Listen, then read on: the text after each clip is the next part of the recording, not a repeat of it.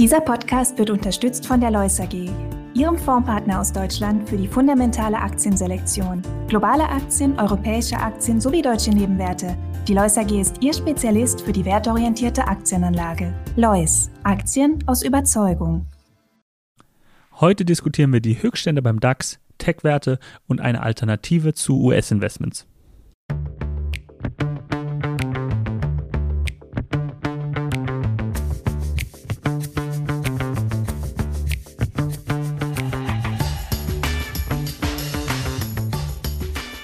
Hallo und herzlich willkommen zu einer neuen Folge von The Message, der Investment Podcast. Und Uli, die Woche der Notenbanken stand an. Was ist dein Rückblick? Ja, ich glaube, so unerwartet war es jetzt nicht. Die USA haben ja erstmal nichts gemacht, haben aber gleichwohl im, im Sounding gesagt, man muss halt schauen, wie sich das entwickelt. Also man hält sich so ein bisschen die Tür offen, nochmal einen weiteren Zinsschritt zu machen. Ich glaube, das ist wie immer fahrtabhängig oder data-dependent, wie man so schön dort in den FOMC-Meeting-Notes lesen kann. Also letztendlich äh, weiß man ja auch nicht, wo die Inflationsrate hingeht. Wir haben jetzt halt ein bisschen rückläufige, die, die Mietpreise oder die Owner Equivalent Rents, die gehen runter. Das heißt, äh, wir haben ja einen sehr starken disinflationären Impuls jetzt. Ähm, die Ölpreise waren länger niedrig ähm, und von daher hofft man eigentlich, dass die Inflationsrate dann unter den Zinsniveaus bleibt. Und ähm, von daher ja, glaube ich, der Markt äh, antizipiert schon, dass jetzt eigentlich dieses Peak in den Zinsen erreicht worden ist in den USA oder vielleicht noch ein Schritt kommt, aber dass das jetzt nicht weiter groß ansteigt. Und bei der EZB haben wir letztendlich äh, jetzt nochmal einen, Zinsschutz gesehen von 0,25. Da sind wir jetzt im Hauptrefinanzierungssatz auf 4 Prozent. Also das war der, der achte Zinsschritt, wo man aber auch in Aussicht gestellt hat, dass es noch einen, einen weiteren dann gibt im Sommer. Das heißt, wir hatten, hätten dann neun bei der, äh, bei der FED irgendwo zehn Zinsschritte. Dort sind wir bei 5 bis 5,25.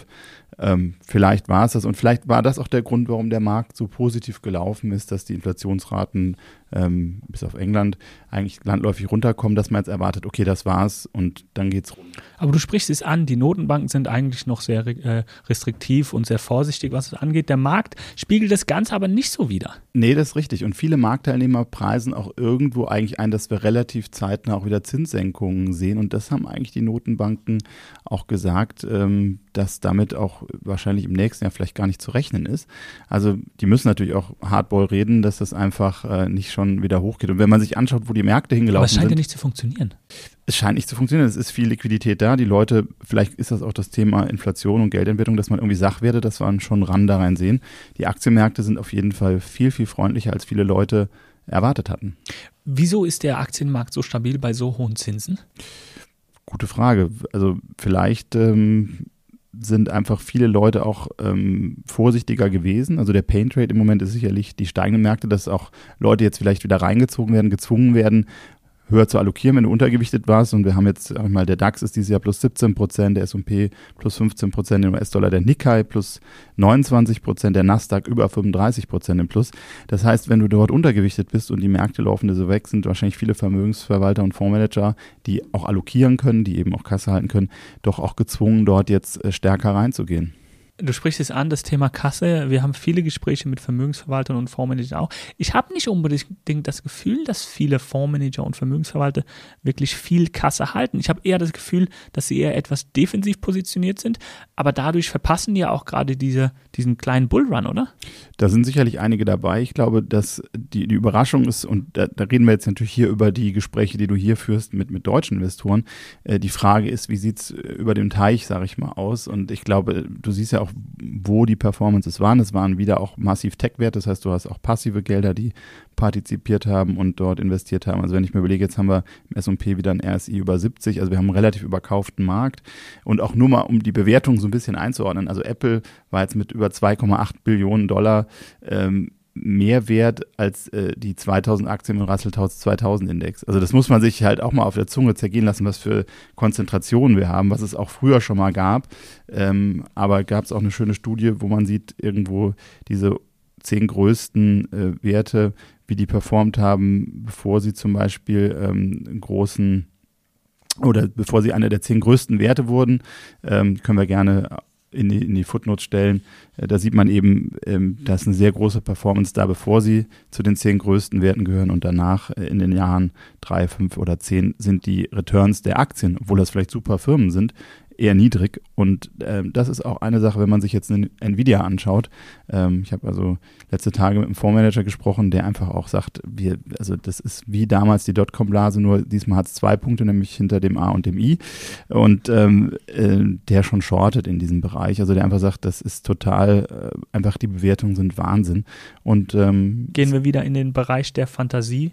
Ähm. Ich, ich fürchte ja. Also es ist natürlich ein, ähm, langfristig ein, ein riesen Gamechanger. Die Frage ist, wie monetarisierst du das? Und ähm, wenn man sich die Bewertung anschaut, auch eine Nvidia, die muss sicherlich erst da reinwachsen. Also da musst du schon sehr viel Wachstum, was nicht heißt, dass es nicht passieren kann, aber du müsstest ein sehr hohes Wachstum haben. Ähm, und wir hatten, glaube ich, letztens auch darüber gesprochen, die haben ja eine kleine Kapitalerhöhung gemacht, äh, Insider verkaufen. Also ähm, ich kann auch jedem empfehlen, sich mal anzuschauen. Nvidia ist ja schon länger gelistet. Ich glaube von 1998 bis 2003, wenn man sich den Chart mal anschaut, ist auch interessant. Das war damals auch eine riesen Euphorie. Also das ist etwas, da kann man mal reinschauen. Du hast den Pessimismus angesprochen bei dem Fondsmanager, der die äh, Nvidia eben geschortet hat. Wir haben ja in Q4 auch gesehen, dass äh, Warren Buffett Taiwan Semiconductors komplett verkauft hat. Ist, war er dann auch diesen einen Schritt voraus? Also ich glaube, bei Buffett war es so, das hat er auch auf der Hauptversammlung gesagt, dass ihm dieses geopolitische Risiko, also ist ja, was für ihn völlig unüblich ist, die Position wurde aufgebaut und dann ein paar Wochen oder Monate später komplett wieder veräußert. Ähm, auch da immer Vorsicht, wenn man blind irgendwelchen Leuten folgt. Da muss man vorab abraten, immer schön selber die Analyse machen. Aber ähm, das war etwas, wo er, glaube ich, dieses geopolitische Risiko anders eingeschätzt hat ähm, mit, dem, mit der One-China-Policy. Ähm, nichtsdestotrotz muss man auch sagen, ähm, der chinesische Markt war zuletzt eher schwach. Also man hat es zum Beispiel an Dr. Copper, also Kupfer als Indikator für die Stärke, äh, war unter 8000 äh, gefallen an der LMI. Jetzt haben wir zuletzt eine Erholung auf 8,5 gesehen. Also Öl war ja auch relativ schwach. Nach dem Reopening in China hat man sich da eigentlich sehr, sehr viel erwartet. Auch da, dort waren die Preise relativ rückläufig, was zum Teil vielleicht auch damit zu tun hat, dass, Ru dass Russland mehr exportiert hat über Drittstaaten, was halt wohl auch bewusst ist und geduldet wird, weil es wäre natürlich schlecht, wenn der Ölpreis jetzt hochgeht für unsere Inflationsraten. Deshalb duldet man das. Das ist halt auch das, die Ölsanktionen ähm, werden halt hintenrum ein bisschen gemacht. Aber zurück zu China. Wir haben dort jetzt auch ähm, eine kleine Zinssenkung, also beziehungsweise für die Banken, für die Einlagensätze. Ähm, man sieht halt, der chinesische Markt war zuletzt auch sehr, sehr schwach. Das, der Aufschwung nach dem Reopening nach Covid, wo viele ja mit gerechnet haben, jetzt geht's hoch, also die Kreditvergabe ist, äh, ist wenig und ähm, auch gesellschaftlich steuert man, glaube ich, auf ein Problem zu. Da muss man ein bisschen aufpassen, denn ähm, die Uni-Abgänge, also du hast im Moment in China viel zu wenig Arbeitsplätze für junge Menschen. Also wenn du siehst, die ähm, die, die, die ähm, Arbeitslosigkeit zwischen, also für 16- bis 24-Jährige ist bei 24 Prozent in China. Also auch dort ist dann irgendwo ein Druck, wenn die junge Generation jetzt keinen keinen Job findet, äh, rumort. Also ich glaube, mit den Covid-Lockdowns war man schon ziemlich unzufrieden. Jetzt äh, kommt das. Also das Regime muss da, glaube ich, auch äh, einen Kurs fahren. Aber kann es sein, dass die Investoren von China einfach zu viel erwarten? Das kann sein. Also es war natürlich ein Riesenmarkt, ähm, äh, wo man immer wieder auch durch Infrastrukturausgaben das Ganze, also gerade ob es jetzt also Immobilien ist ja der große Treiber gewesen, wie dieser Markt eigentlich äh, Reichtümer verteilt hat. Und wir hatten ja auch mal dort in einer der ersten Folgen über die Bewertung gesprochen, was so eine Immobilie oder so eine Wohnung da kostet im Vergleich zum Einkommen. Da ist das hier in Deutschland immer noch alles günstig. Ähm, ja, ich glaube, China muss da mehr tun und du siehst halt jetzt so eine hohe Rivalität zwischen China und USA, die zwei Supermächte. Die USA machen das natürlich super geschickt mit dem Inflation Reduction Act, wo einfach, wenn ich habe hier eine Grafik, Real Construction Spending, ähm, den können wir auch in die Footnotes, äh, in die Shownotes reinstellen, der geht halt durch die Decke. Also du siehst auch viele Unternehmen, mit, wenn du mit Unternehmen sprichst, die einfach sagen, ähm, ich gehe jetzt in die USA, da kriege ich direkt Cash und, und Steuervergünstigungen, dann baue ich da mein neues Werk. Also die machen das sehr geschickt. Vielleicht ahnen die schon, dass diese, diese Dollar als Weltreservewährung, dass das irgendwann zu einem Ende findet. Und jetzt ähm, habe ich halt höhere Zinsen, ziehe Kapital an, gebe äh, Goodies raus, obwohl ich eigentlich pleite bin und hole aber die ganze Industrie hier hin. Also ich glaube, das ist auch ein, ein strategischer Schachzug, äh, alles ins Land zu holen, dass die Produktion vor Ort passieren kann, um dann einfach auch diese Inselsituation zu nutzen, um auch wieder komplett unabhängig zu sein. Im Gegenzug würde man nicht auf den chinesischen Markt gehen, weil man da Angst vorm Regime hat und nicht weiß, was passiert. Ja, also ich glaube, für Firmen äh, ist dann die Entscheidung immer eher Richtung Westen zu gehen. Aber USA ist jetzt nicht der einzige Markt, in den du investieren würdest, oder? Ich habe leider zu früh schon seit Jahren immer wieder die, die Lanze gebrochen für Japan, was dann nie groß äh, gestartet ist. Aber Versuchst ich es wieder? Ich versuche es wieder. Ich habe äh, diesmal ist es aber vielleicht anders. Nein, ich habe ähm, also die Bewertung, wenn, wenn man damals gesagt hätte, du hast eine eine Chance oder nur kannst nur eine Sache machen. Die japanischen Unternehmen waren einfach äh, sehr billig. Also wir haben dort super saubere Bilanzen. Ähm, ja, keinen hat es interessiert. Und ich glaube, das ändert sich jetzt doch zum ersten Mal. Wir haben ja von der ähm, Japan Stock Exchange eine Initiative, also ähm, von den irgendwie über dreieinhalbtausend Firmen sind, also circa 1800 Firmen, die ähm, unter einem Preis zu Buch von 1 traden. Und die Tokyo Stock Exchange hat jetzt nochmal Maßgaben rausgegeben, die sollen ihre Cost of Capital ähm, äh, monitoren und die Marktkapitalisierung und ähm, haben bestimmte Vorgaben gegeben und Firmen, die diese Vorgaben nicht einhalten, äh, müssen also bis äh, 2025 werden die delistet oder haben noch eine Aufschubperiode bis 2026. Also ähnlich wie bei ESG haben wir hier einen regulatorischen Druck, der äh, von oben kommt, was dazu führt, dass viele Unternehmen zum ersten Mal dann äh, restrukturieren oder Aktienrückkäufe machen, Dividenden zahlen. Also das ist definitiv ein Blick wert.